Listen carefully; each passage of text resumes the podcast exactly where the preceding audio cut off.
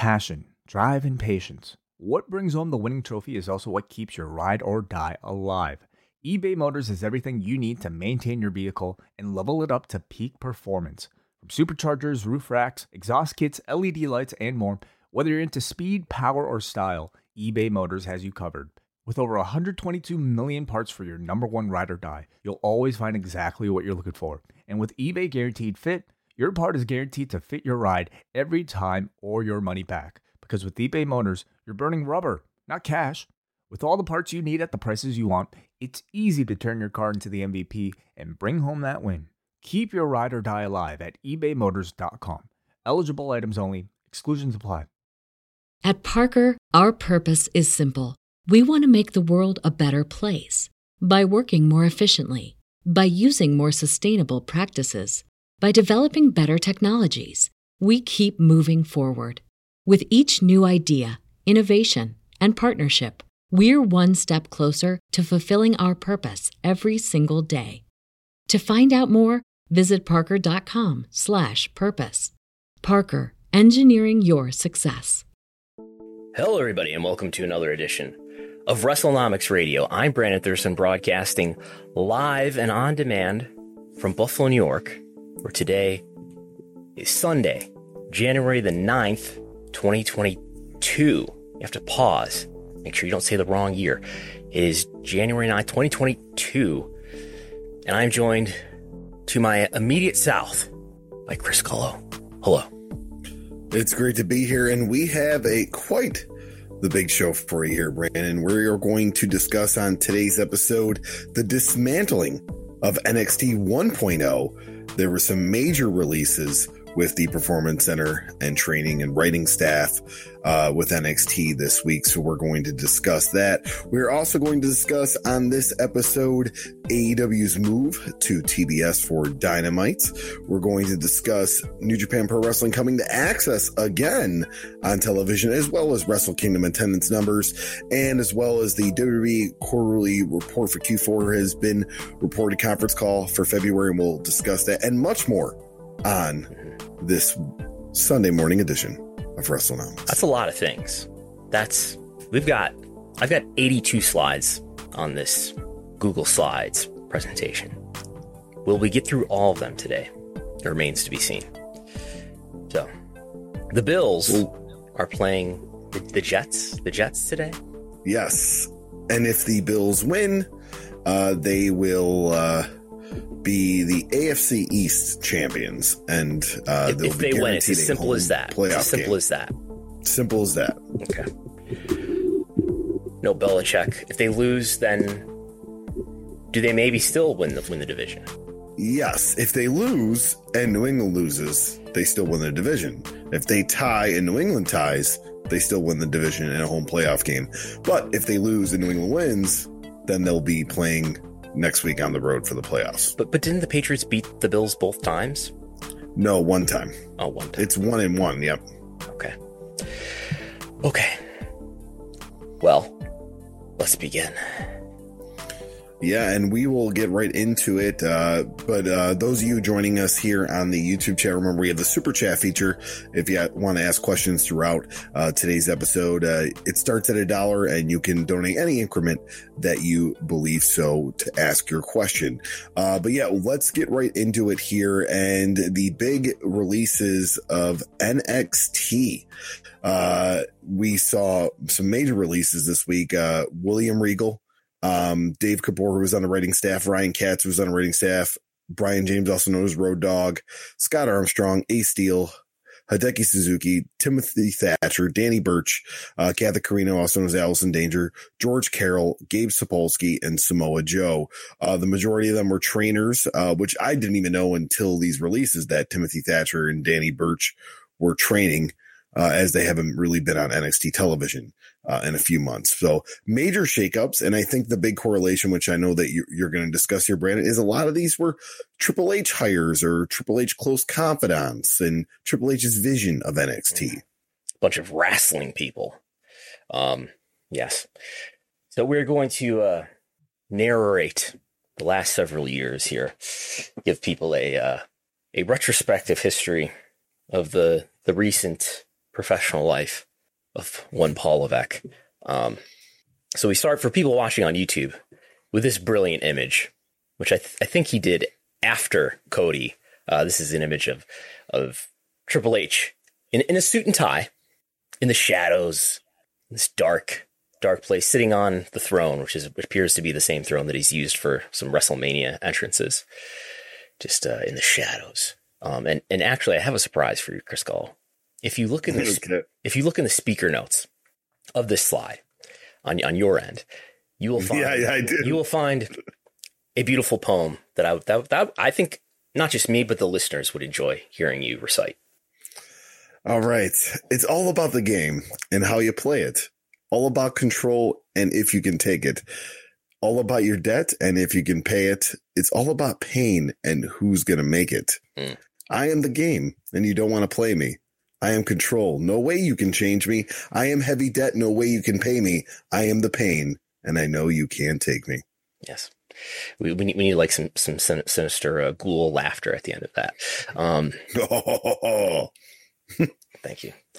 Um, was it true that um, Triple H helped write those lyrics? Uh, I, I, I heard something like that. I, I wouldn't know for sure. I know him and Lemmy were close. Yes. So- yes, yes, he's a big, Motorhead fan. That's who recorded his entrance song. Um, what would you say? So we're we're going to start at the beginning of the Performance Center era. The Performance Center opens July 2013. I think This is Governor Rick Scott here at the center. They're they're standing at a podium with Paul Levesque, Stephanie McMahon, Rick Scott. I believe oh, I forget this guy's name here on, the on the far end. He's uh W's some sort of executive of live events. I forget his name. Um, maybe maybe there's uh, some politicians from the Orlando area. But anyway, what would you say around this time is the historical with reputation with hardcore fans about Triple H? Uh, I would say that people would think of him and his run in the ruthless aggression era, where he was always on top and cutting forty-five minute promos. Fans would say, and and keeping guys down like Rob Van Dam and others, uh, Chris Jericho, and among a few. Uh, basically, you know, he would have all this political power, and he would do whatever he takes to stay on top. Mhm. That was the what a lot of the general internet fan at least thought of him. And it didn't hurt that he he, he married Stephanie, who's the daughter of Yep. Vince McMahon, uh, who's the boss. So, so anyway, we start there. The Performance Center opens as this idea that you know I.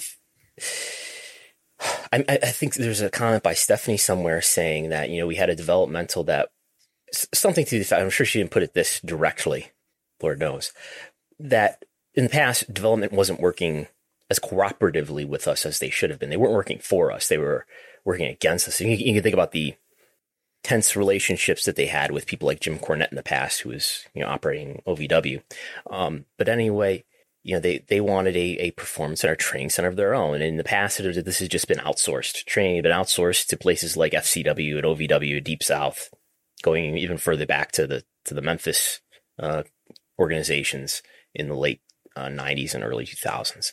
So finally, they would have, why not have something in house? And not just that, not just sort of the practical aspect of that, but uh, if you're going to attract world class athletes from, from around the world, uh, it would be nice to be able to tell them that we're not just going to send you to a warehouse in Kentucky. We're going to send you to Orlando, where with our really nice facility, uh, with with our trainers who've you know we've hired directly and we're directly overseeing it and all of that.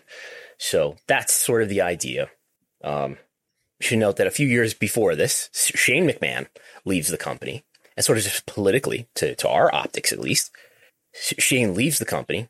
Seems to be having some disagreements with Vince. It's not fun anymore. He said things to that effect since. And Triple H, the son-in-law, not the son, appears to sort of assume Shane's role as as an apparent heir, maybe not to be the CEO, but to to assume a lot of Vince's responsibilities in the future, perhaps. Anyway, NXT becomes the developmental brand. NXT had pr- previously been this sort of sci-fi game show thing that took the place of the, e- the ECW relaunch, and uh, NXT becomes this brand that's part of the network. I remember watching it on Hulu before it was even on the network. Um, Yep. and uh, NXT has uh, the first of, of its live specials, which would later come to be known as takeovers. The first live streamed event on the network, I do believe, is the first NXT. Don't call it. It wasn't a takeover, but it was called something else with the Cesaro and Sami Zayn match, with the Bo Dallas and Adrian Neville title match. Anyway, in advance of that live special, Triple H starts to do the first of his many live conference calls and where you would actually take questions from wrestling media, which was unheard of at the time. And uh, he says this about the indie scene. This is in February 2014. Do you feel like reading that in your best Paul Levesque voice? I, all right, I can do that. You don't have to do it in Paul Levesque uh-huh. voice. the indie scene becomes less and less of a factor all the time. It just does. We're having to create the talent. They're not out there ready to just get picked. Sometimes it's really hard to get people out of, they've been doing a playbook for eight years to get them to come over and to ours.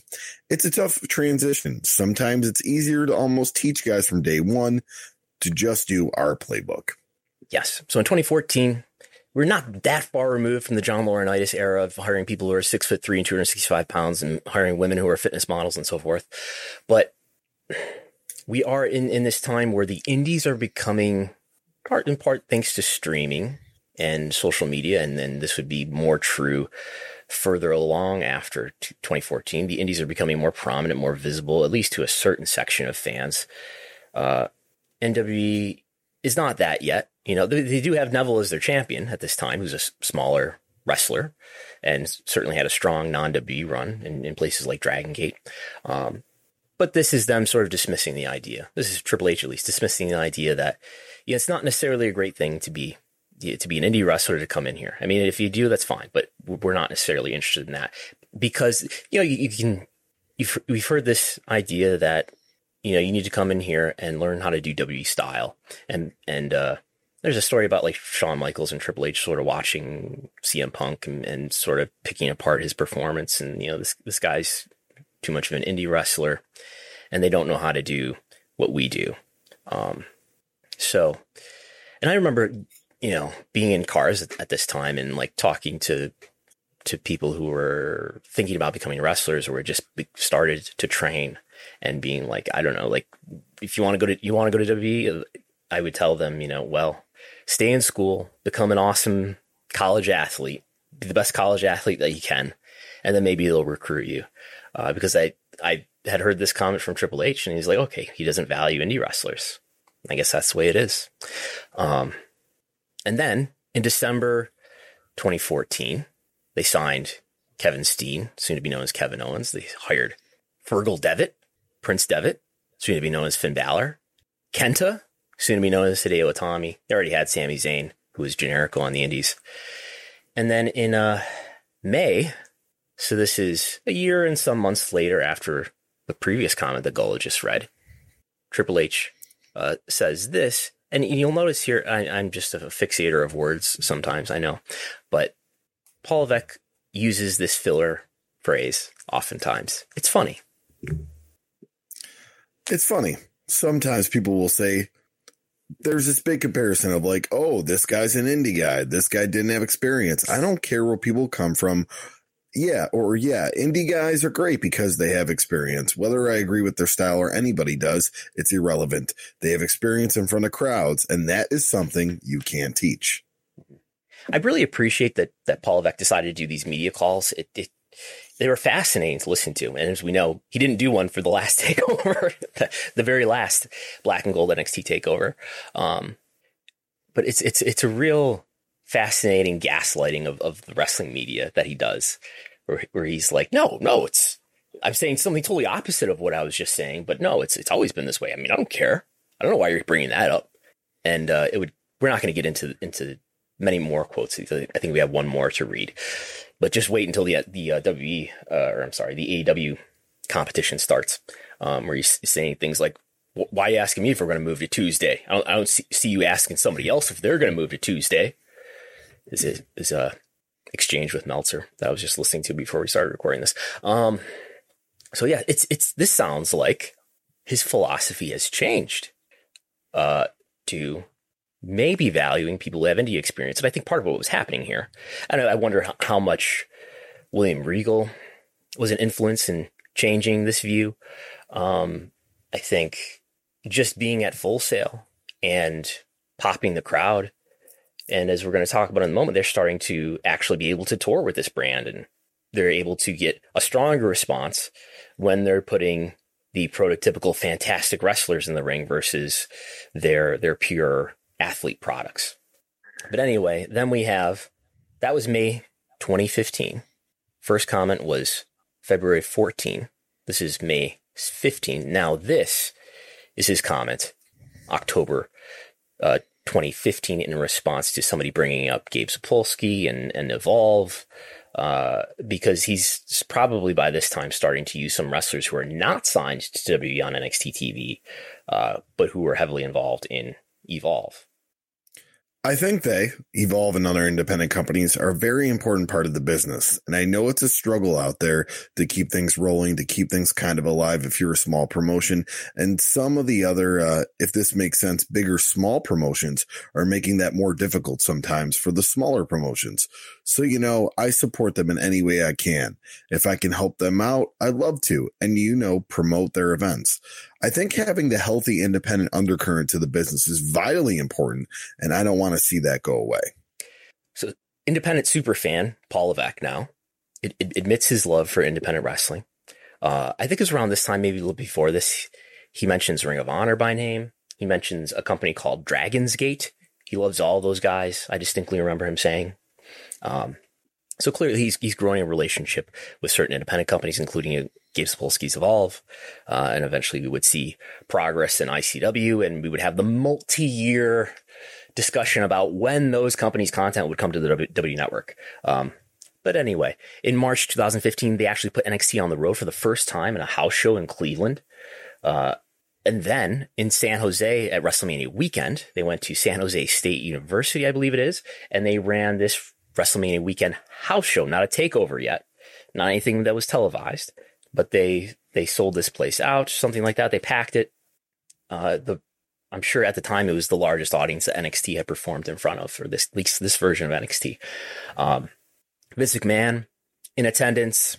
Uh, I think this is the event where where Triple H pulls out his phone and does like a, a, a video and puts it on Twitter. He's like, "Developmental my ass," and then he puts puts the the, the phone on onto the crowd. Um, Vince McMahon in attendance, I believe. Barrios in attendance, sort of astonished at what they were seeing here. This is an R Raw or SmackDown. How can be drawing this many people? Uh, Vince McMahon is introduced to the crowd, I believe, and I, and it's at this event that people start chanting "Better than Mania" when he is introduced.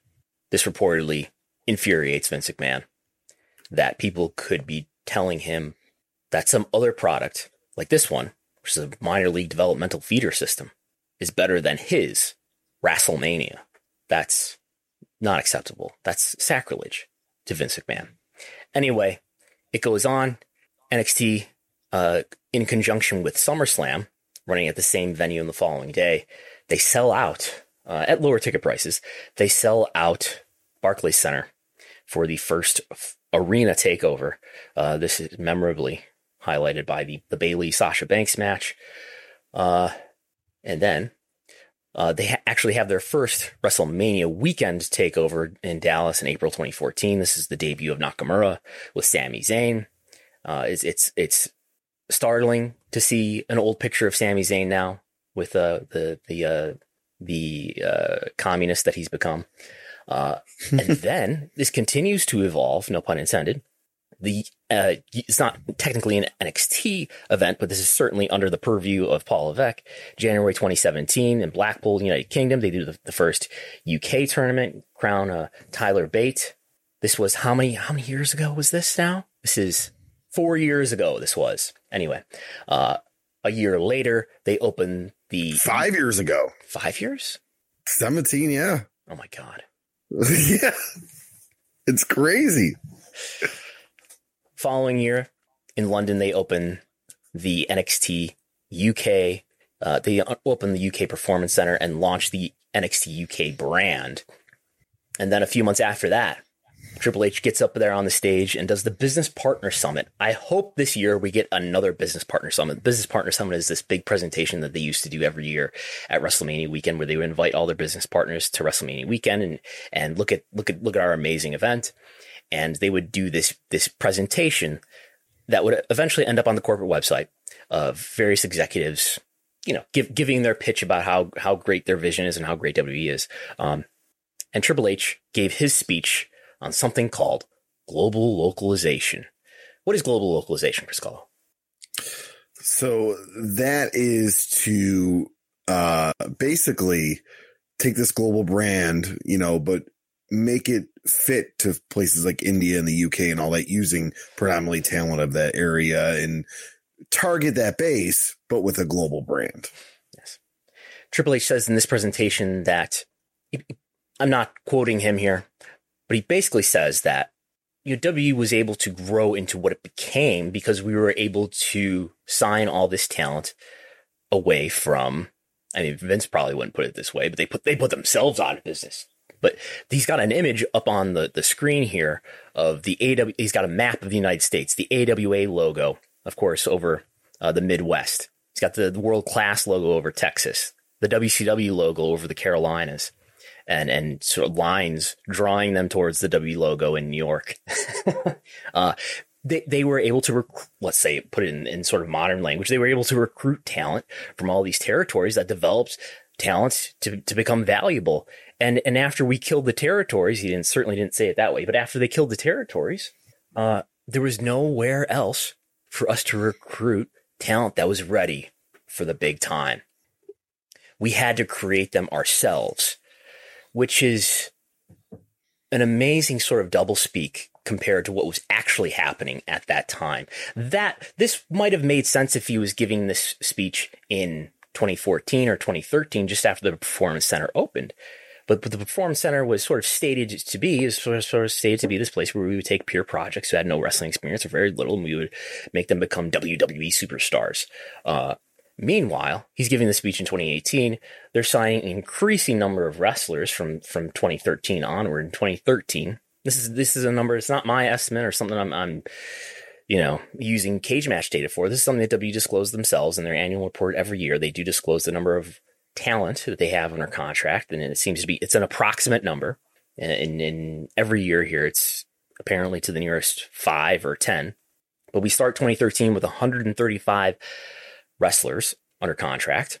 And each year it grows a little bit to the point where in tw- 2019, 300 wrestlers as of 2020, nearly 300. We'll get an update in the uh, the new annual report that comes out uh, early next month. Uh, and uh, Matt Schroeder and I did this breakdown using cage match data to look at by the by the on the day that you had your 10th WWE main roster match, which it was sort of our stand in for you've been promoted to the main roster. By the time you had that 10th main roster match, we asked, what made up the majority of your wrestling experience at that time? And for people watching on YouTube, what, you, what you'll see here is in the blue, blue identifies wrestlers who had the majority of their experience outside of the W system, outside of W developmental. And red indicates wrestlers who had their the majority of their experience in the W system. And we we also we see from from 2011 the W system percentage is really high. What, what we're asking here too, by the way, if it's not clear, is in each year take all the wrestlers who achieved their 10th main roster match, put all those wrestlers in a bucket and ask each one, you know, where, where was the majority of your experience? In, in 2011, 70% of the wrestlers who were having their 10th main roster match, 70% of them had the majority of their experience in, in the W system. Uh, that that falls the next year. It goes up the next year. The year the performance center opens, it goes up the next year. In 2014, it goes up the next year. Even in 2015, the majority of wrestlers having their 10th main roster match in 2015 had uh, the majority of their experience in the W system. But then in 2016, it falls down to half. In 2017, it's only 22%. Suffice to say that over this time, rather than increasing the number of pure W projects who make it to the main roster, it's in many years decreasing. It's not a consistent trend, but it's it's below uh, the majority in 2017, 2018, 2019, and 2020. In other words, more indie wrestlers or people who have experience in New Japan or wherever are getting through the W system, going into NXT and making it onto the main roster. Um, so he's giving this presentation about global localization, about how the territories aren't there, and we just don't have anywhere. At one point, he's even giving the speech over a picture of like AJ Styles debuting at the Royal Rumble of all things, somebody who didn't go to NXT at all, went directly to the main roster. Uh, as, as if the indies don't exist, while at the same time on these conference calls for, for wrestling media, changing his tune about how valuable the indies are and, and clearly establish, establishing overt relationships with Evolve, ICW in progress, independent wrestling companies. Anyway, that happens. And then September 2019 rolls around. NXT goes to the USA Network to do battle with AEW Dynamite, this new company. NXT quickly, well, not quickly, it's somewhat competitive at first, but uh, by 2020, it's it's pretty much a runaway, at least in terms of the demo. Total viewership is a little bit back and forth, but AEW wins the Wednesday Night War in August 2020. New executives Nick Khan, the mythical Nick Khan, and uh, and the new CFO Kristina Salen joined the company. Uh, a new regime in power, replacing uh, George Barrios and Michelle Wilson, who were dismissed as co-presidents in January of that year. And uh, NXT's two-year deal is coming up for renewal, as we've talked about a couple times here, and I guess it bears repeating, is that everybody focuses. This is the easy wrestling story to understand: is that oh my god, they lost the Wednesday Night War, AEW won the Wednesday Night War, NXT lost, Triple H failed. But what also happened here, I believe, is that NXT failed to become a valuable TV rights brand. We have all these ridiculous in my view, estimates when, when the NXT to USA announcement is made. All these ridiculous estimates that the deal is worth $50 million a year, $100 million a year. Uh, and then they announce a renewal. Um, what date is that? Variety pu- publishes this article on March 30th, 2021. On March 30th, 2021, stock price is $55. It basically doesn't move. Uh, if anything, the next day it goes down a little bit. It's not as if this uh, announcement of this valuable deal, which which if it was worth fifty million dollars, would be on par with its second biggest TV deal. Uh, that is the one in India. No movement in the stock. And then in April, the next, the very next conference call, uh, I'm sorry, earnings conference call, uh, related to the quarterly report, an analyst, uh, Stephen Cahall from Wells, Fargo, asks Kristina Salen if uh, the NXT deal means anything uh, to their guidance. Basically, does this affect your profitability? Uh, and Kristina Salen says, no, there's nothing to update in regard to our guidance because of the NXT deal. In other words, the NXT deal either was not a change from what it was in the first place, it was not worth that much in the first place, maybe, and a downgrade didn't even matter, or an upgrade of that much didn't even matter. To suffice to say that in, in my best estimation, this NXT deal is not worth very much at all. And the, the renewal kept them on the USA Network, but it didn't, it certainly didn't turn into this big upgrade to where it was worth a lot more than it was worth beforehand. And I think that's what allows uh, Vince McMahon and others to say, all right, this isn't working out. We're going to totally rebrand this into NXT 2.0. That takes us to this past Tuesday, the New Year's Evil episode of NXT, where Bron Breakker comes out. And for people watching on YouTube, he does this. He makes his entrance as the video will load. He kicks over the, there it is. He kicks over the black and gold. Well, it's just gold and it, X that represents the old regime, the old era. Um, so who wins here? What, what, who's the benefit? If, if Paul Levesque is losing power, and we could also mention at, at this, you know, over this course of time in the beginning of 2020, uh, the proxy statement came out uh, which it does every every spring, and, and it gives us an idea of executive compensation. Uh, and we learned through the, the proxy statement that Paul Levesque was no longer, uh, his title was no longer the executive vice president of live events, talent, and creative, but his new title, uh, as of like February 2020, is executive vice president of global talent and strategy. I may, I may be getting that slightly wrong. But who's who's to benefit from this? Any guesses? Well, uh, I think it's Vince's vision, Kevin Dunn's vision. Yeah. I would say somewhat Bruce Pritchard's vision as well. Yeah. I've heard Bruce Pritchard has not been on TV lately for that's worth. Um, but Kevin Dunn and um, the rumor has always been that Kevin Dunn and, and Paul Levesque uh, were at odds in terms of the power dynamic in, in, in WWE. Uh, Meltzer has reported or speculated that the day that uh, Paul and Stephanie come to power, one of the first things they'll do is fire Kevin Dunn. Um, but as, as I, I, joked on Twitter earlier this week, it's it's been a it's been a great another great day to be Kevin Dunn. We got the further dismantling of, of the old regime of NXT. Uh, you know, I'd heard that Kevin Dunn hated NXT, hated the look of it, hated the the way that it was produced or something. So they made it as different as possible, make it all colorful and rainbow colored.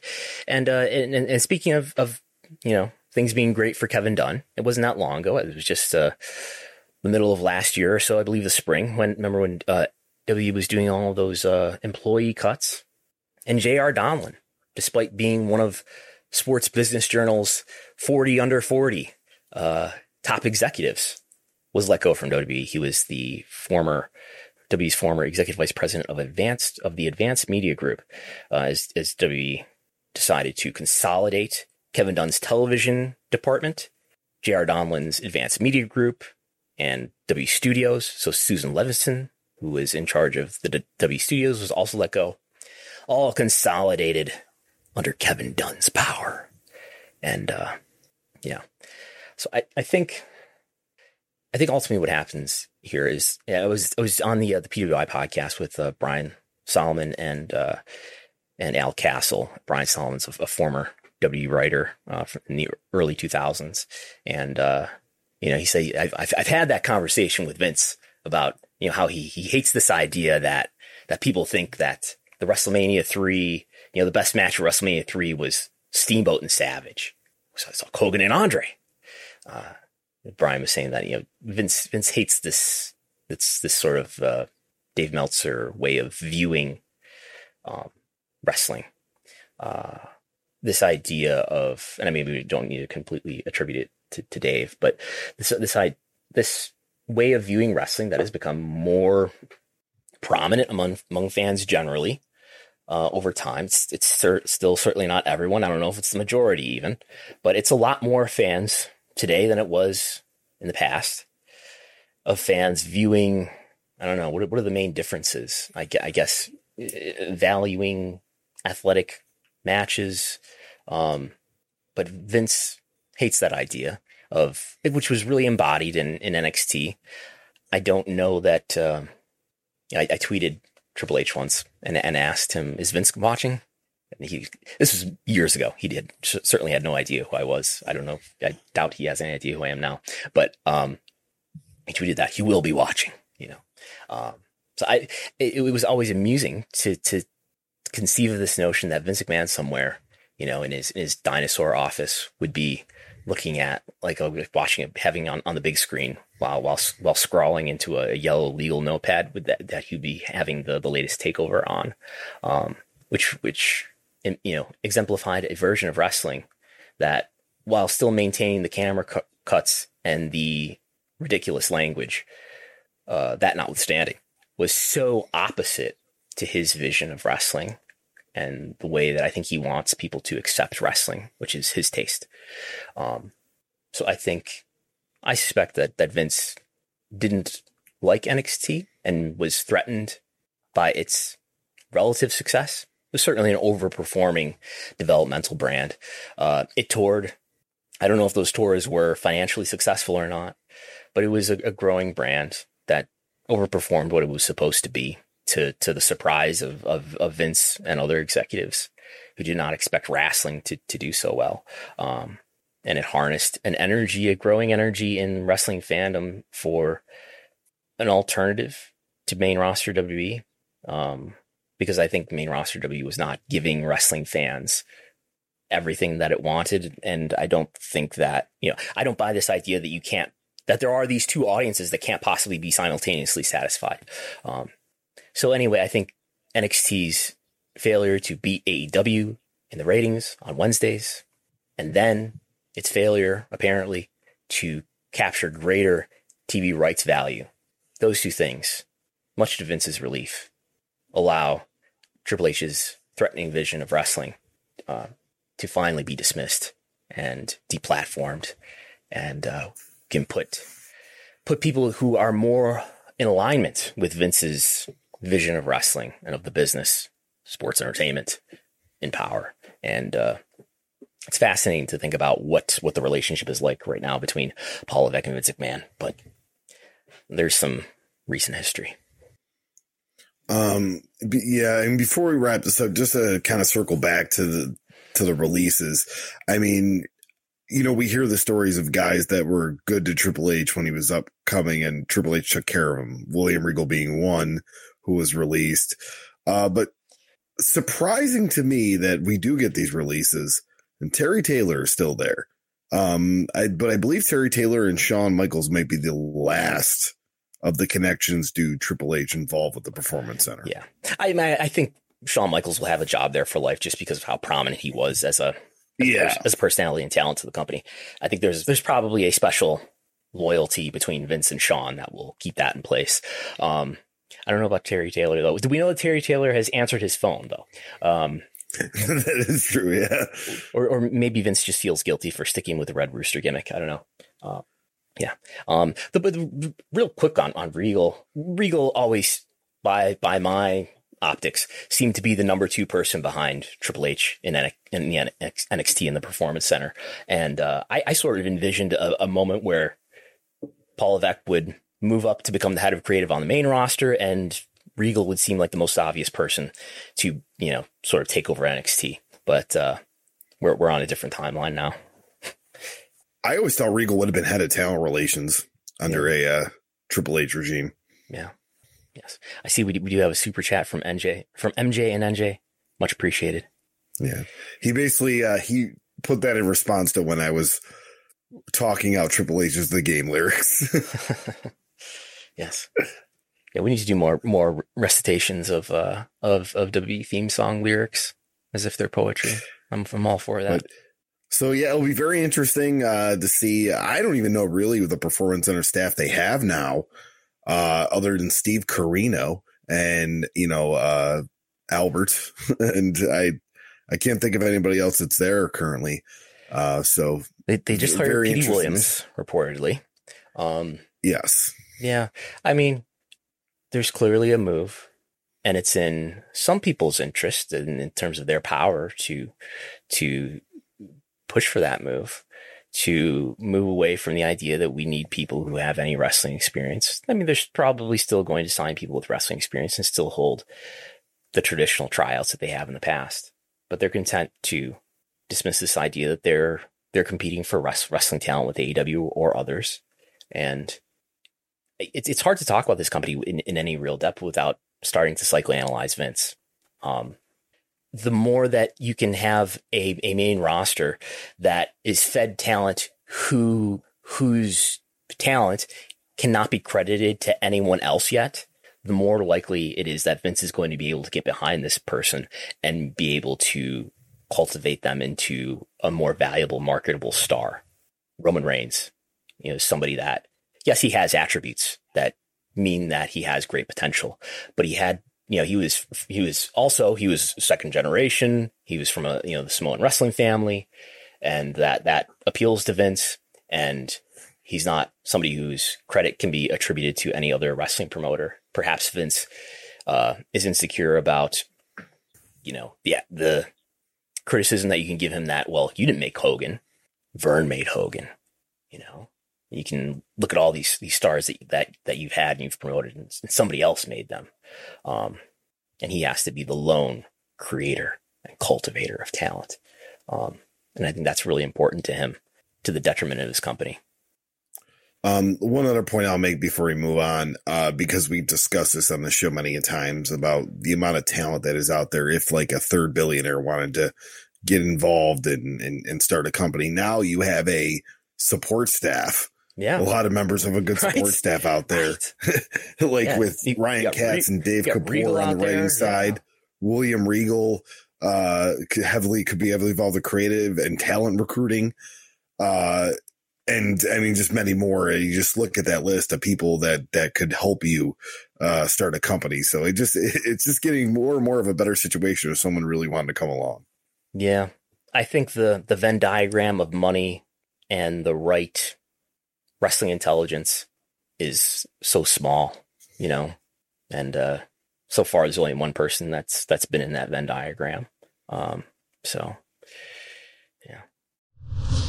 This post wrestling podcast is brought to you by NerdWallet's Smart Money Podcast. Financial literacy can be daunting, but it's one of the most valuable things you can equip yourself with. On NerdWallet's Smart Money Podcast, their trusted financial journalists offer easily digestible, conversational discussions on topics like balancing your portfolio. If you think an ETF is one of Cena's five moves of doom, this show might be for you. Planning for your tax bills this April, so you don't have to worry about a visit from Irwin R. Schyster and putting away more money for retirement. Because unlike most wrestlers at the end of their careers, most of us should only plan on retiring once. Listen to NerdWallet's Smart Money Podcast on your favorite podcast app. Future you will thank you. At Parker, our purpose is simple. We want to make the world a better place by working more efficiently, by using more sustainable practices, by developing better technologies. We keep moving forward.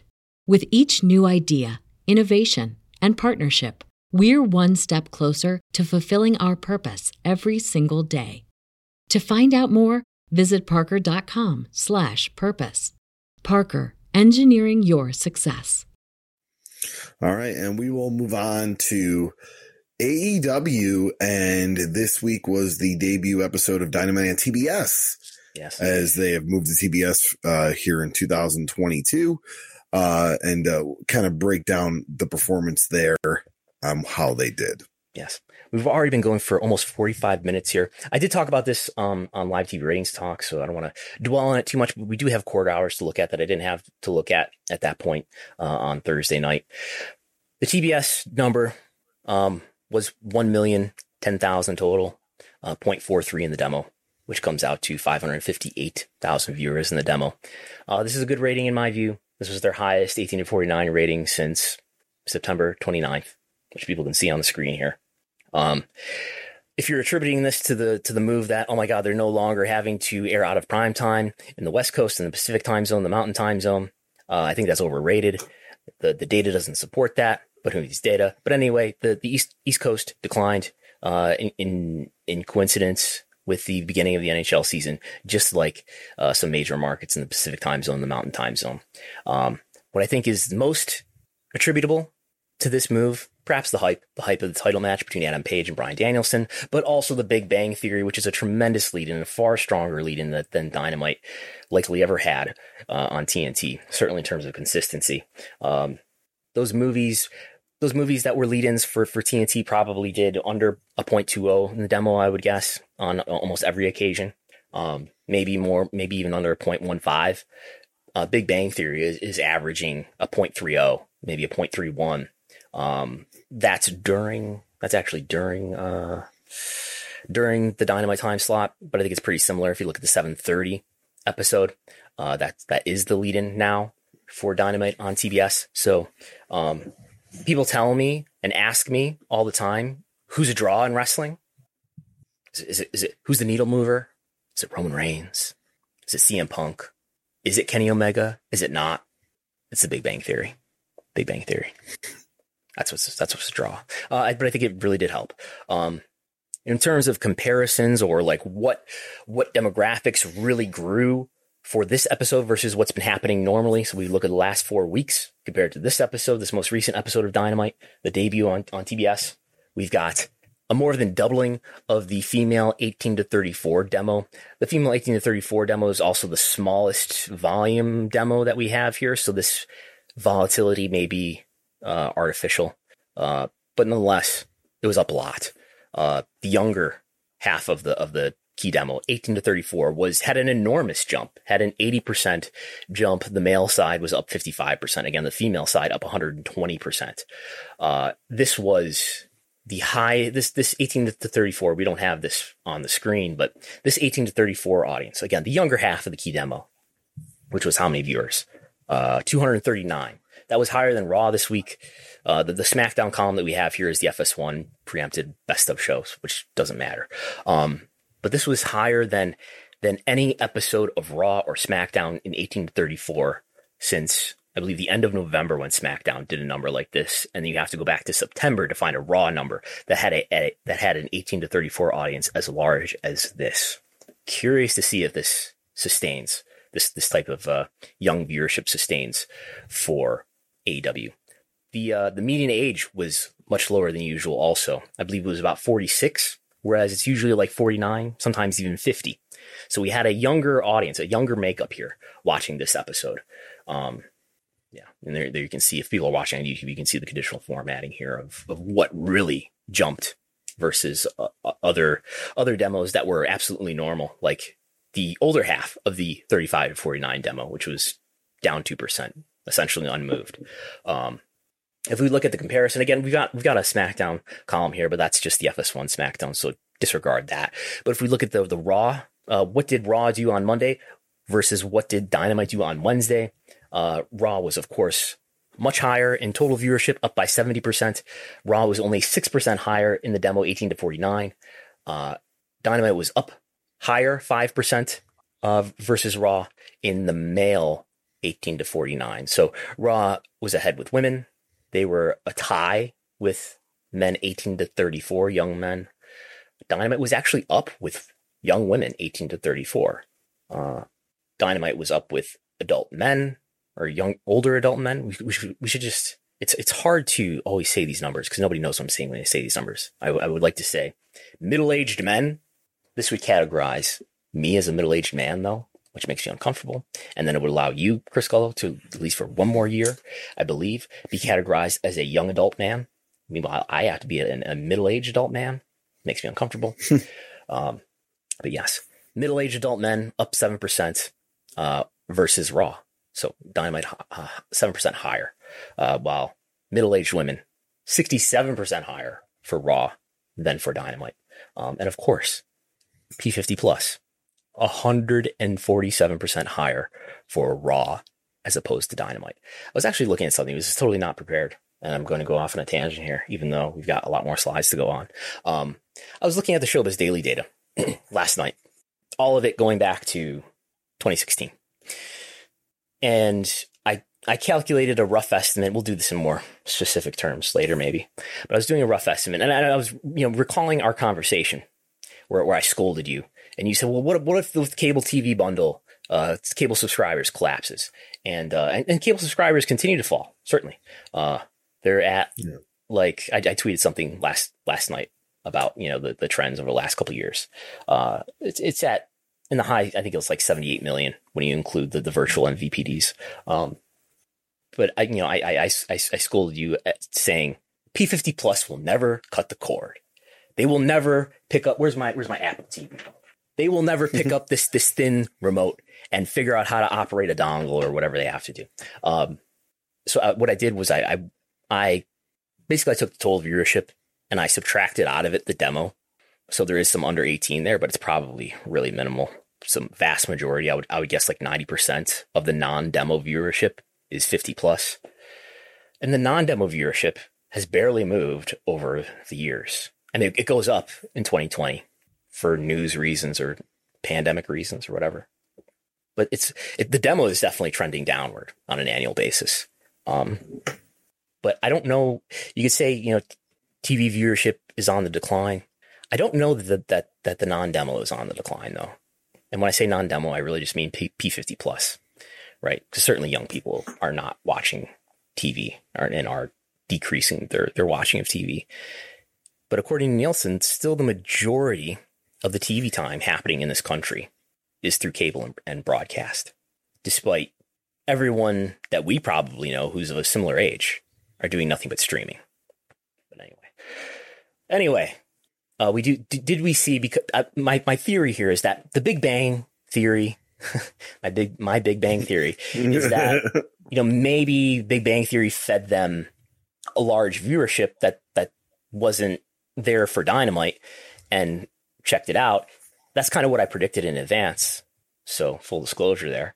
Uh, but we did we did see you know the the most watched quarter was the first quarter in total viewership. Meanwhile, the demo was a lot more stable. Um, did we see with this enormous, enormously increased female audience, uh, especially in the younger half of the demo, did we see that audience tune out over time? Well, yeah, we absolutely did. Uh, over 100,000 viewers at the beginning of the program, and by the end of the program, we're down to 88,000 in women 18 to 34.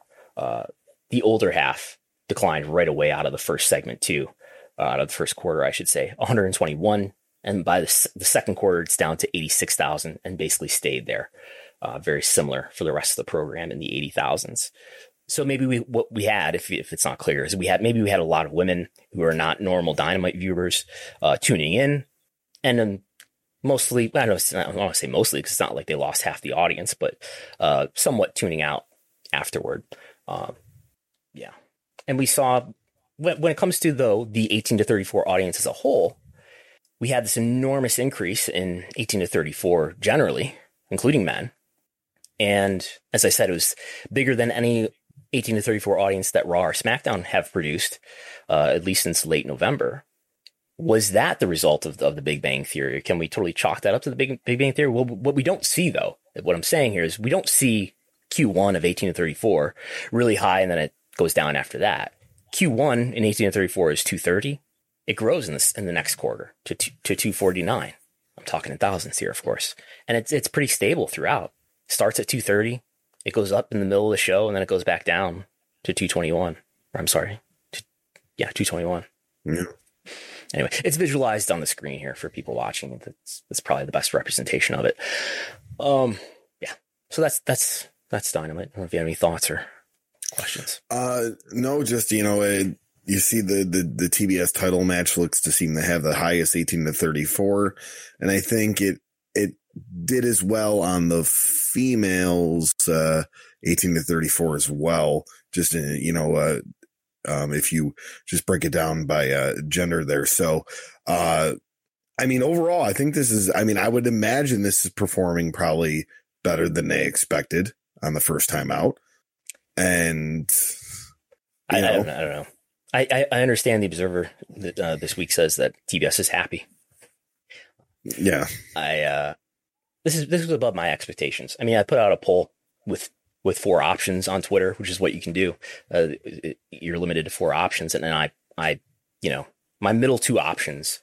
Uh, this was on the higher of my middle two options in terms of the range. Um, I was expecting maybe something like a three eight, three nine, and it did a four three. So in the demo, this was this was pretty good. Um, the funny thing is, just in terms of internet reaction, if we if we put the actual numbers on the screen again, if if this did like a did like 988 or 990, I think the response would be a bit different. If it did just 20,000 viewers fewer, I think the psychological response of, oh my God, it did, didn't do a million viewers on TBS, they're, out, they're going out of business, would, would be more vocal. Uh, even if the demo was the same. Because people are ultimately, regardless of what your network think, I mean, and, and matters hardly at all, perhaps, but regardless of what your network wants or what you value, it, total viewership and the notion of whether you have a million viewers or not matters to some people on Twitter for what it's worth, which isn't much. Um, anyway. All right. So we're going to move on, uh, to some more WWE news, and we uh, got a press release here uh, on Friday. Uh, WWE has announced that it will report its fourth quarter and full year 2021 results on Thursday, February 3rd, 2022, after the close of the market. The company's chairman and CEO, Vincent K. McMahon, president and chief revenue officer, Nick Khan, chief brand officer, Stephanie McMahon, and chief financial uh, and administrative officer, Frank A. Riddick, will host a conference call beginning at 5 o'clock p.m. to discuss the results. Yes, Frank A. Riddick is back, and he's also in charge of administration. It's overseeing human resources, I think. Yeah. Um, there, the, I was surprised. So I tweeted a really generic, you know, fact about this is this, you know, they, they just put the press release out. This is when they're doing the next earnings call. Added nothing else to it. Uh, and I got like immediately zillions of, by zillions, I mean like 30, uh, quote tweets, you know, freaking out about the next releases as if they always release people right after the earnings call is over, which did happen last time. Uh, so if we look at our image about all the releases and the dates of those releases that we used and discussed earlier, we we did see on November fourth many wrestlers get released right after the earnings call. I was trying to do a live stream about you know what was no longer the main news topic. Um, but we so what are the other dates here? N- none of these dates align with the timing of releases, at least not closely. Uh, last year, February fourth was the first uh, was was the full year report, and there were no releases around that time. I mean, like Big Show and Steve Cutler were quietly released uh, in in in February. Uh, in, on April 22nd was the Q1 call. Uh, on April 15th, before that, by nearly a week, no, by a full week, wrestlers were released. Uh, so not not closely coinciding, and in fact being before. Uh, July 29th was the next earnings call. Wrestlers, well, Bray Wyatt was released two days later, but that's he was the only one there. Uh, the the June releases, there were some big June releases, but those were in June. Again, this call was at the end of July, and then November 4th was is the is the example. So, uh, you know, I mean, I've I have no idea whether to expect releases after this call, but I would be I would be surprised. Um, I don't think that's going to happen. So, um, what am I expecting for uh, for the report? I'm expecting a billion dollars in revenue. Should be the most, the most that um, W's ever reported. Never reached a billion yet. I expect them to, to reach that milestone. I, I've estimated 1.1 billion dollars in revenue. One billion one hundred and two million dollars in revenue is my estimate. Of course, we already have three quarters of that, so you only have to, to estimate Q4. Uh, I'm, I'm expecting a uh, a money losing live events division as attendance has gone down after a great Q3, benefiting from pent up demand. Uh, yes, I think I was supposed to put another slide in here about what I expect for the profitability. Um, I'm expecting record profits as well. Uh, the record at the moment is 131 or 132 million dollars in net income. I expect it to be substantially higher than that. Um, I will uh, publish a, a, an estimate, and a report. Um, this is my record in the EPS over the last six quarters. Last two quarters, I was more accurate than the, than the consensus. Quarters before that, it's a mixed bag. Um, so yes. All right.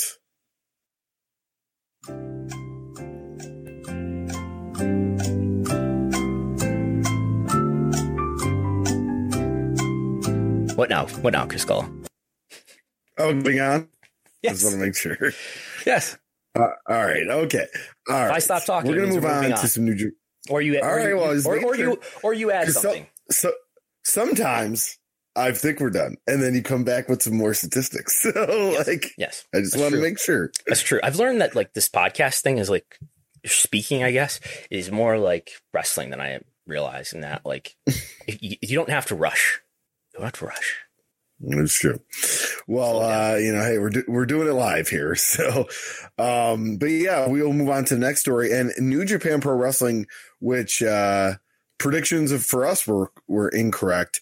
Uh, they are returning to cable television United States March third to the AXS Network at ten o'clock. It will be a uh, with Impact as a lead in to them. Uh, but classic episodes will begin Thursday, January 20th at 10 o'clock. And the weekly, the new weekly programs will begin Thursday, March 3rd at 10 o'clock.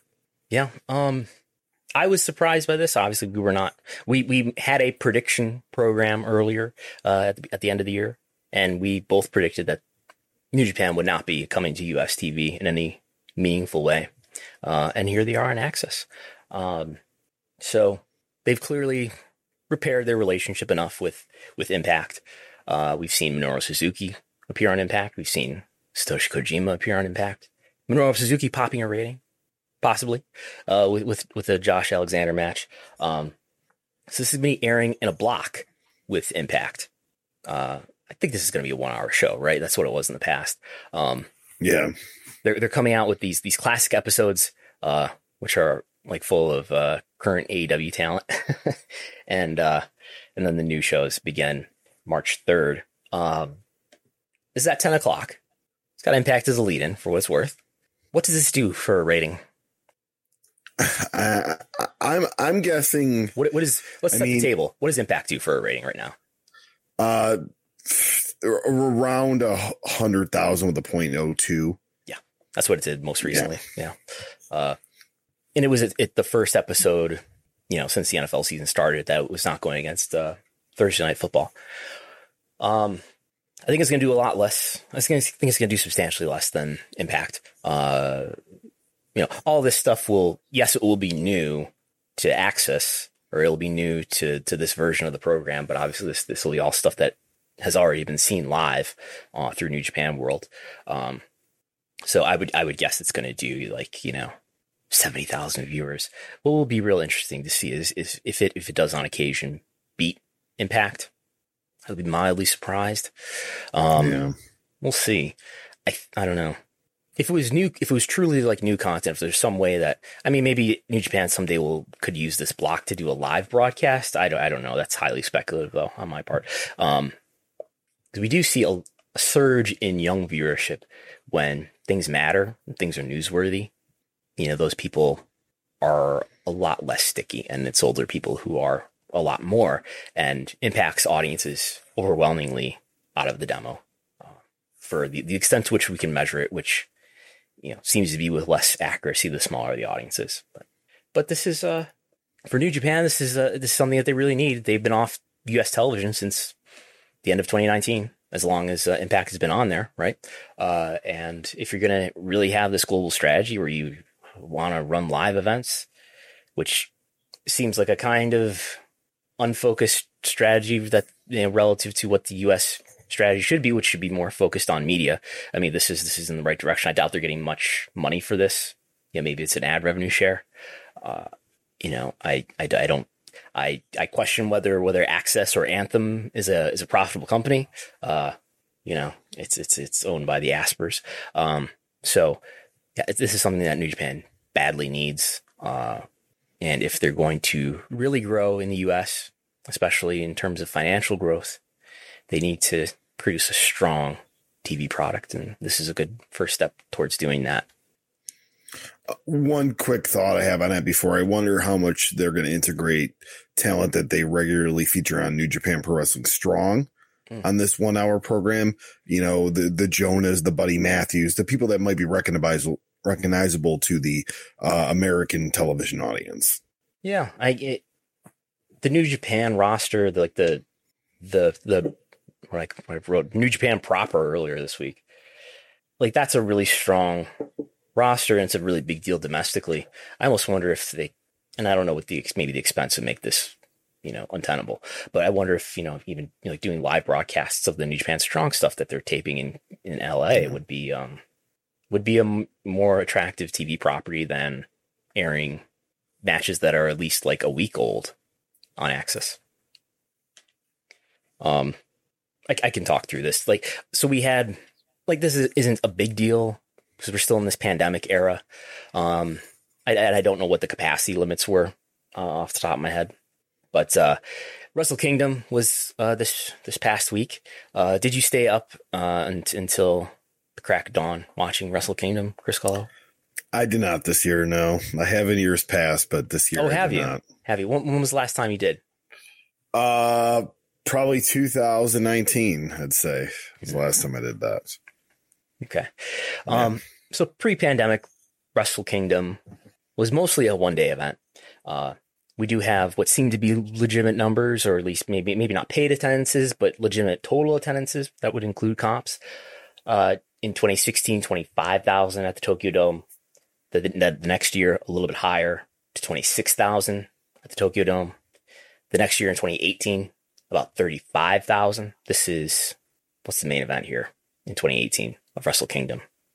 This is um the following year is, is Omega and Tanahashi. And 17 is the first Omega and Okada. So is 18 Okada and Naito? Think let's see here. Let's see here. I'm pulling it up right now. Uh, Wrestle Kingdom main event. This also one featured Jericho as well. Uh, but it was yeah, it was Okada and Naito. Uh, but it had it had, this one had 18 had Omega Jericho Okay. as well. Okay, so so 19 is uh, Omega's last match in New Japan. Uh, 38,000. Um, and then we have the following year, the last pre-pandemic Wrestle Kingdom, January 2020, the first two-day Wrestle Kingdom, 30,000. Uh, I'm sorry, 40,000 on day one, 30,000 on day two. A combined attendance of 70,000. Like we're getting on, you know, WrestleMania level there. Um, and then the pandemic happened the following year. Day one, about 13,000. Day two, just under 8,000. So total of about 20,000 there. Uh, and then this year, we had sort of a three day Wrestle Kingdom with the third day in Yokohama Arena, the New Japan and Noah uh, interpromotional matches. But day one did 12,000 and day two did half of that, which is somewhat similar to, to the fall off in the previous year where it did 13 and then about 8,000 this year doing 12 and then about 6,000. Uh, so yeah. And then the, the second day with the New Japan matches doing 7,000. So I don't know. Who knows what will happen with uh, COVID and its various variants. Maybe, maybe next year, maybe next year we'll have a full capacity uh, Wrestle Kingdom and we'll be able to really reevaluate what uh, this company can draw. But I think everybody's running at uh, limited capacity still. All right. And uh, we're going to uh, move on uh, with some YouTube data as far as what are the highest ranking videos in the last seven days. Yes. Yes. Just quickly, I had some issues with my YouTube script. So we're, we're, we were relying on my old YouTube script. Anyway, the, um, so this is after 23 hours, roughly. Uh, the number one YouTube video, the number, the top seven were all WWE YouTube videos by this measure. Uh, the Brock Lesnar comes face to face with Roman Reigns from SmackDown is was the top performing with 1.8 million views, which is really high uh, f- for what what we've been looking at lately. Here, we've been seeing maybe one or two uh, videos over a million, and we've got three, and they're both Brock. Well, yes, two of them are Brock Lesnar videos. Uh, Brock Lesnar reunites with Paul Heyman on Raw. Oh, it was on he was on Raw. Brock yep. was on Raw. I said earlier in a not this episode, but I said on Thursday I think that he wasn't. Anyway, Seth freaking Rollins uh, and will face Roman Reigns at the Royal Rumble question mark. One million views as well. Uh, we have to go down to number eight to find uh, the video for Hangman and Danielson two uh, on Dynamite uh, with over half a million. So that's enough of that. And all right, and then um, we're going to move on to a very interesting uh, story that we originally there was a partnership announced between Disney Hotstar and WWE, and that was to become the exclusive streaming home in Indonesia for the WWE. Wait a minute, network. what is Chris Gullo? What is Disney Hotstar? So Disney Hotstar is a streaming uh, service predominant in Southeast Asia. It actually started in India uh, back in 2017 with the partnership of Hotstar, which Hotstar started as a streaming service mostly for cricket, mm. and then featured you know movies and television programs in the India. IPL. Uh, they made a deal with Disney. The world. Yep they made a uh, deal with Disney, uh, which obviously, you know, Disney's programs would be on there as well. And then they expanded throughout Southeast Asia. In 2020 is when they went into Indonesia um, with the Disney Hotstar streaming service, which was your Disney programs and then Indonesian movies and television shows. Uh, and uh, I did, didn't do a lot of digging on this. I don't know if there's a lot of sports entertainment programs on the Indonesian platform of Disney Hotstar. So again, this covers what regions? This this Disney Hotstar service? So so Disney Hotstar is is throughout Southeast Asia. So, uh, so covers India. In, India was the first, and then it went it moved into Indonesia, Malaysia, Thailand, and they have plans to move into the Philippines and, Vietnam this year. Okay, so this press release that for a moment was out there. We'll get into we'll get we'll explain this in a moment. But this, yeah, I guess we should just explain it. So there was a press release that did make it to the corporate website.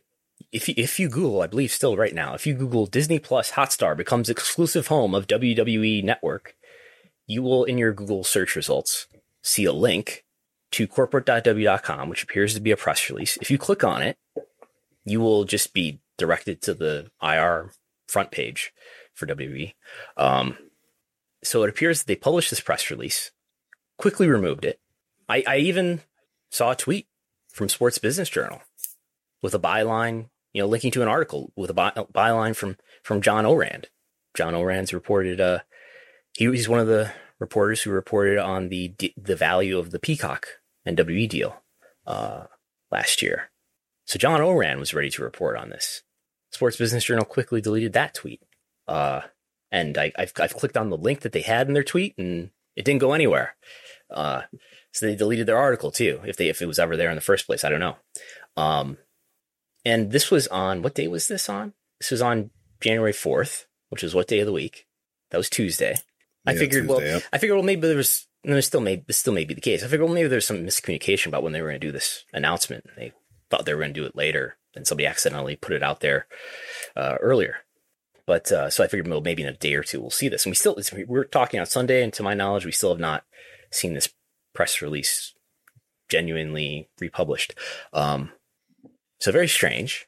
Uh, do we have? We do actually have the text uh, of the press release, which we, we could find through like some wire services. Um, I don't know if we need to read this whole thing. Uh, just read the first paragraph. Yeah, this is the first paragraph. The Walt Disney Company and WWE today announced a multi-year agreement to make Disney Plus Hotstar the exclusive home of WWE Network in Indonesia. WWE Network, uh, including its premium live event content, will be available on Disney Plus Hotstar in Indonesia, beginning with the Royal Rumble on Sunday, January 30th, uh, in Indonesian time. So it sounds like this wouldn't have wouldn't have um, been affecting India, right? Which is their number two TV market W Network is already distributed there through Sony Live. I don't know if that's like the, the final best deal that they can get to distribute the W Network, but but Sony Live is a is a lower price point video service than it would cost to uh, subscribe to the W Network uh, in in India at nine ninety nine. Um, so it's a more appropriately priced way to get access to WNR Sony Live is. This appears to have only would only be something that would have been available if it ever is. I don't know if it's if it's going to be available. This is something that would be available in Indonesia only, apparently. Yeah. Indonesia is not a huge WTV market to my knowledge. There are a lot of people in, in Indonesia though. Uh, but uh, yeah, we've got we've got like a we've got a quote from Vineet Puri, who's the general manager of Indonesia Walt Disney. We've got a quote from Nick Khan, uh, calling the Walt Disney the gold standard in creating iconic intellectual property. Oh, that's such a Nick Khan sentence. I love it. Uh, oh, what does it say? Yes. The Walt Disney Company has long been the gold standard in creating iconic intellectual property that serves as the backbone for international business growth. Hell yeah. Anyway, um, so they're clearly prepared to make this announcement, but uh, they immediately pulled it back. Um, yeah, it's uh, it's very interesting. Uh, I actually uh, I've always been fascinated. I, you know, at least I don't know about the whole country of Indonesia, but I remember like when I was going. You to went to Bali Indonesia, my, right? Yes, I remember when I was going to Bali for my. Wait, did you go to India or research. Indonesia? You, you you thought you, did you did you think for a minute you think that they're both the same country, right? No, no, I no, I. Uh, but oh, um, they're, they're, different countries. I, they're different countries. Yes. When I went to Bali in Indonesia. Yes. Uh, when I went to Bali. When was uh, this? I did a lot of research, like what stuff to maybe check out there, or just, when was this? just what year? I was curious. What year ago? Uh, 2017. Okay. And I was curious: is there a independent wrestling scene in Bali? Mm-hmm. And. I cannot find a single strand of any wrestling resemblance in Bali. And you know, when you go to the stores and they have like the knockoff pop culture things and stuff like that and all that, not a single WWE wrestling thing I saw in stores and all that. So, I mean, I don't know about the whole country, but I know Bali itself didn't seem to have really any interest in, pro, in wrestling or sports entertainment, I should say. Mm-hmm. So, I mean, I I did a, a I did a Twitter search for like Disney WWE, or I did, I did a Twitter search for Hotstar WWE, and um, you know, you, you don't find much. You see some people speculating about um, you know, look at look at the, the, the, news, which we're going to talk about in a moment about you know the, the report, I guess we should say, about how how well WWE is doing on Peacock and and maybe this would conflict somehow with the NBCU relationship and maybe somebody put a stop to this. I, I don't know. I mean, they got so far that they wrote a press release and were, they drafted it and we're ready to hit the publish button. I don't know. Um, yeah, it'd be interesting to see what happens here. WWE, by the way, I mean, I know Disney is relatively new and, and, and well, successful, but relatively new to streaming. Um, it's not like W has a relationship with Disney in any market that I can think of currently. This would, as far as I can recall, this would be this if this deal is happening or it does happen, would be WWE's first business partnership with Disney. Uh, again, that I can recall. Is that yeah, I... is that is that a discomfort, or is that to the opposite of some other partners' interest, like NBC Universal? I don't know. Um, but it's plausible to me. Uh, we do have some news here that we can share from, uh, this comes to us from Streamable, which was aggregating something reported by Matthew Belloni, who writes a newsletter, uh, and is associated with Puck. Not sure what that is, but the, I mean, this, this guy is verified on Twitter, so he seems like a legit reporter. But tell, tell us what he reported. Yep. So, uh, Emma Belloni's What I'm Hearing newsletter on Puck, uh, Peacock's WWE network acquisition has gone very well for the company as conversion rates coming from the network are high and subscribers are watching WWE content in spades. So, uh, in last March, uh, NBC Universal took over the Pro Wrestling Outfits WWE network and its 1.1 million subs, offering them a deal on Peacock for their Roman Reigns fix. Check out these internal Peacock stats that came to me from a source. Of the 1.1 million subscribers to the WWE network, 1 million successfully converted to Peacock subscribers. More than 3 million Peacock subs have watched WWE content since it moved over in March, and more than half of those 3 million subs indicated that they signed up because of WWE. Mm-hmm. So, WWE had 1.1 million domestic subscribers uh, before they made the deal with with Peacock, um, and, and this this is saying that one million of them, one million out of 1.1 million, converted. That seems plausible that they could track that, right? You could track that with mm-hmm. credit card numbers or addresses or something. That wouldn't be that hard. It would just be a matter of sharing data between WWE and, and NBC Universal, which is probably happening.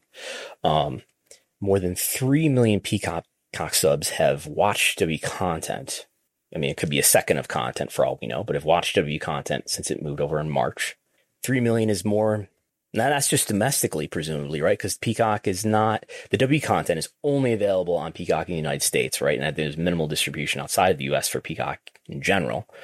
Um, so that's plausible. That's a lot more. I mean, that's like three times more subscribers, whoever concurrently subscribed to to the W network in the US. So that's I think we have to register that as impressive.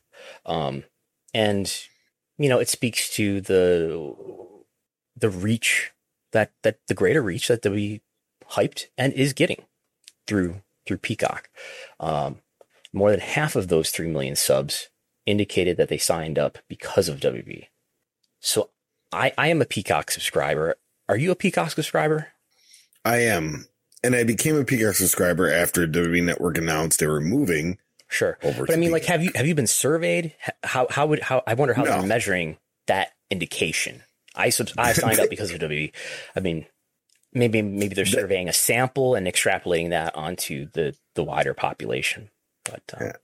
I know I didn't fill out a survey. I mean, maybe I was emailed one, but I don't, I don't remember that. Yeah. So that's that's this is the first that I've seen of like some something approaching real data about how is WWE doing on Peacock. You know, Nick Khan on earnings calls, I believe on the on two earnings calls ago, gave some percentage differences. You know, no real numbers, no real viewers, but percentage differences between between what the viewership is now on Peacock versus what it was when it was a standalone W network. And you know, all all, all the all the the deltas that he shared were positive, of course, by double digits. Um, but this, you know, we there's been some some sort of unsupported by data hype around how great W has been for Peacock. Uh, but this this adds some credibility to that. Uh, how many subscribers does Peacock have in general? I don't think anybody knows. I mean, not outside of internally.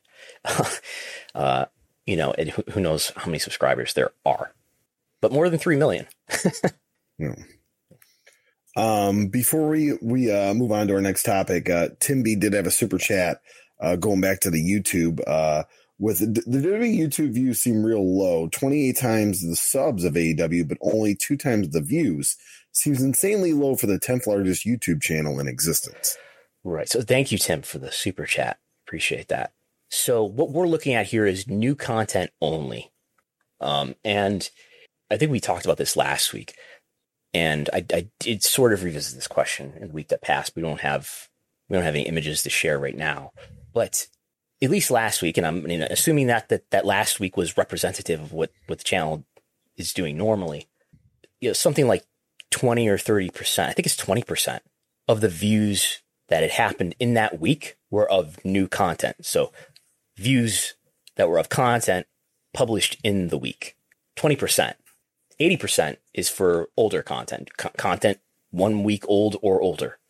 So while W has, you know, multiple times more subscribers than any, than any other wrestling company, um, they have enormous watch time on their YouTube channel, largely driven. I mean, like 80% driven by just their continuously growing library of, of YouTube videos, which is obviously supported by their enormous library of, of video content generally, and that they're adding to every single week. And they're always, I mean, they're not just, and it, we are, we are including the full matches that they post. So it's anything that's posted. What we're looking at is anything that's published, a new YouTube video, even if it's this, um, full match from 2016 between Roman Reigns and Sheamus. Uh, you know, just another way that they're continuing to add to the to the library of content that they that they've got out there. They're always, you know, uh, at least once, probably multiple times a week. They're they're posting some full match from at least a few years ago. And, and a lot of the a lot of like the most famous matches in W history are are on W's YouTube channel, and they have like millions of views. Like I think the say the Hogan and Warrior match is I think on YouTube. You know, so some of the, some of their most famous matches, and, and it probably has a lot of views. Probably has well over a million or something. So um, how much is that worth? We all uh, probably should always remind ourselves how much this is really worth. Maybe some hidden marketing value, but uh, in terms of direct revenue, uh, you know, my, my, rule of thumb, especially when we're talking about a global brand that's probably getting a lot of its viewership from outside the United States, probably to the to the rate of like thirty percent in, inside the United States, seventy percent outside, and and the the CPM is going to be much much less valuable outside the United States. So we're probably getting something like you know a dollar for every thousand views, roughly. You know, so a, get a million views, get a thousand dollars. A lot of money to you and me. Yeah. To WWE, not so much. Uh, but they're but on on a whole year, I think they're they're bringing in maybe like thirty million dollars, something like that, in just YouTube revenue, which is you know on on the course of a big international TV rights deal. India's fifty million dollars a year, five zero. Uh, the UK TV deals, we don't know what it's worth on an average annual basis, but it's probably similar to what they're getting on YouTube in a year.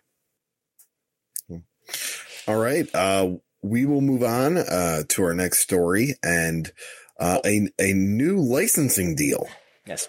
As WWE has done business with IGT and uh, I'll re- release a press release. We'll kind of get into what IGT is, but uh, uh, the press release on Thursday, WWE announced that it has signed a multi-year exclusive licensing agreement with International Game Technology PLC, IGT on the New York Stock Exchange to develop and distribute WWE branded omni-channel lottery games and turnkey promotional programs featuring company logos, superstars, events, and programs. IGT is the clear industry leader in the lottery and gaming space, and we look forward to collaborating by bringing our intellectual property to our fans and lottery games around the globe, said Alex Varga, WWE President of Revenue Strategy and Development. This is an exciting opportunity for us to continue to leverage the strong crossover between the WWE universe and another segment of the gaming landscape. And there's that that that Nick Khan IP that he stresses so much uh, to use that in many different platforms. Um, IGT, from my research here, is a company that really got big in slot machines, and they sorry. have offices in Las Vegas. When I when Providence, I saw, uh, sorry, when when I saw this, I figured this was some sort of digital game. This is these are like literally scratch off lottery tickets. Is that what we're talking about here? Scra- scratch off lottery tickets. Yes. Yes. Uh, they started with slot machines and all that, and yes, scratch off lottery tickets that they that they have been doing business with national and state lotteries for last few years. But yeah, they're a company that uh, uh, has international uh, offices too in Rome, Is they're actually owned uh, by an Italian business owner. Fifty one percent of the company of the shares are owned um, by that, and then the rest are you know obviously spread throughout. But yeah, uh, interesting. Um, just based on it's it's a Nick just throw WWE's IP on anything, Yeah. and it's such a such a Nick Khan move. Um, so the, the the quote here from from Alex Varga, W Vice President of Revenue, Strategy, and Development, uh, according to his LinkedIn profile, he is a former CAA employee. So somebody who apparently previously worked with Nick Khan and, and was brought over to WWE with him. Um, yes. So who we've got featured on, on this on this lottery ticket? It's current talent, right? Nope. Ultimate Warrior, Stone Cold Steve Austin, the Macho Man Randy Savage. I see. Okay. But but that's that's that's the power of intellectual property, Chris Gullo. That's like, you know, nobody's nobody's yelling at Marvel being like, You haven't created any new stars since Spider-Man. Nobody's so stop complaining about new stars. They I, I think I think maybe they, they should think about just sort of re- relaunching the Ultimate Warrior or something like that, or maybe re- relaunching Macho Man Randy Savage. You know, just re- recast them. yeah. I mean, they, they It's a different universe. Yes. All right. Uh, and uh, I know the news that you were waiting for. When was the n- next large scale international event? Why was I waiting for this? I don't know. I'm just kind of messing with you. but, uh, and that would be Saturday, February 19th. Yes. The WWE returns to the kingdom of Saudi Arabia. Yes, many many have reported this. Andrew, Andrew Zarian, Sean Ross Sapp, John Pollock have all confirmed this, I believe, as the date. Um, so that that was apparent. It was apparent that it would be in February from the pay per view, excuse me, premium live event schedule that was put out that had gaps in February, and I think it's October. So that's probably when when the other one is uh, later this year in October. Uh, now, uh, what what do you think it costs to fly a massive dome cage across the Atlantic, asking for a friend. Uh, probably at least a hundred thousand dollars. I'm hearing that this will be a uh, elimination chamber pay per view with an elimination chamber uh, in Saudi Arabia, maybe even called elimination chamber. We shall see. That's, I mean, I mean, I could see that as you know, well, we've exhausted the Undertaker. Um, Goldberg doesn't have that many matches left on his deal. Give him, giving him Brock a bunch of times. Probably give him Brock again. Brock loves that Saudi money. Uh, what else can we give him? We already gave him the greatest Royal Rumble. We could give him the Elimination Chamber. So that adds up. Um, in relation to this date, February 19th. So if you'll notice, if you go to W.com, look at their live event schedule, uh, they've got a gap uh, on, on a SmackDown date. We've got a February 11th SmackDown, and uh, we've gotten no what would be February 18th SmackDown date on the listing. We do have a February 25th SmackDown. Uh, so uh, I'm guessing that this New Orleans February 11th SmackDown probably going to be a double taping, and uh, so so they can get the talent to to um, Saudi Arabia. Not not gonna. I think I think maybe they've learned from cutting it close with with talent, uh, getting back in time for the show. There was an issue with that. I mean, obviously there was an issue with the with the the, the dramatic strand. They're stranded in Riyadh uh, thing Hmm. bef- before the pandemic, but um, wasn't there some issue the most recent time with getting some talent back in time or something like that? Yeah, I think it was just like they were kind of nervous that they would get back in time just because of the, the flights, the how long the flights are. I mean, I guess there's there's still a question about. I guess they do this on a Saturday. Will the Raw talent get back in time? But I don't think this will be cutting it as close. Uh, would have to look at what the what the days days of the weeks were that they did this previously, but I don't recall this being done on a Saturday. So apparently, this will be some Saturday morning No. wrestling live from Saudi Arabia. Hey, Saturday, Nick Khan's favorite day for a premium live event. There you go. Probably, probably opening in the sports calendar. Okay. Anything else to add here? Uh no, uh, nothing else to add. Just you know, uh, the deal continues with Saudi Arabia. How much money do they make every time they go? Uh, it's, it's what is it 50 million, 45, 50 million? 50 yeah. to 55 million dollars. They disclose, and they'll probably disclose this again in the annual report where they disclose um, any customer who gives them more than 10% of their revenue they have to disclose how they don't have to disclose who that partner is or who that customer is but they do have to disclose how much you know if it's more than 10% well how much was it um, and if anyway what, what how do we know this a number of reasons why we know this but one one reason is that they disclosed that they received uh, 110 million dollars from a partner um, i believe in two different years you know both recent years and, and years where they were doing the, the saudi events so that would that would stand to reason that they're getting about fifty five million dollars every year, uh, or every event. So more than hundred million dollars every year. Uh, this is a company that makes 100, 100 million on a company that makes roughly a billion in revenue. And if if they if they do generate you know 1.1 billion, which I think they will, that's still 10 percent. Still probably going to have to disclose that. Uh, again, they, they, don't make it explicit and say this was from the General Sports Authority or something like that, but they do say you know, and we do get an idea of how much they're making from NBC Universal, who is by far their biggest customer. So, anyway, all done. Yeah. Hit thumbs up if you would. It helps people find this video. Helps people discover WrestleNomics. Share it on your timeline if you, if you would. Press the subscribe button and subscribe to us on YouTube if you haven't already. Um, WrestleNomics, as always, is brought to you with the support of, of post wrestling. Yeah, I'm always working with Way. We've got uh, Got some merchandise on the way. That'll be coming soon. Um, no pun intended. We have merchandise on the way. Um. What are your plugs? Oh, oh, go to the Discord, post wrestling Discord. There's a Wrestling Alex channel there.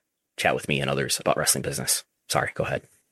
No, yeah, and uh, you can uh, listen to RDI Pod on Twitter, Rediscovering Indies, Instagram, and Facebook. Uh, if you haven't, uh, check out our Ring of Honor CZW War episode um, you know, that we wanted to kind of put out. Some we always want to want to kind of put out with obviously, you know, the uncertain future of Ring of Honor. Uh, but uh, it's it's a it's a great deep dive and and it's uh, the stuff. Uh, it's some interesting stuff that, that, Jim Cornette said that I didn't even want to say on the air. um, uh, ba- that he was saying back then that definitely would not be allowed. In today. what year? Uh, 2006. Mm, yeah. That sounds about right. So. Uh, you can sign up to the Patreon if you are not already signed up. For just $5 a month at patreon.com slash WrestleNomics, you get access to my TV ratings reports nearly every weekday. You get access to the WrestleNomics viewership spreadsheet. You get the audio of the live TV ratings talk that happens every Thursday. It happens live on the WrestleNomics YouTube channel, 5.30 p.m. Eastern, just after the Dynamite ratings come out. Uh, you can follow us on Twitter at Brandon Thurston, at WrestleNomics, at Chris Gullo, at RDI Pod. You can tell us who's a draw, who's not a draw. I prefer you you, you send those comments to Chris Gullo though. Um, but yeah, thanks thanks everybody for listening. Uh, I will talk to you again on Thursday. Uh, until next time, bye. At Parker, our purpose is simple. We want to make the world a better place by working more efficiently, by using more sustainable practices by developing better technologies, we keep moving forward. With each new idea, innovation, and partnership, we're one step closer to fulfilling our purpose every single day. To find out more, visit parker.com/purpose. Parker, engineering your success.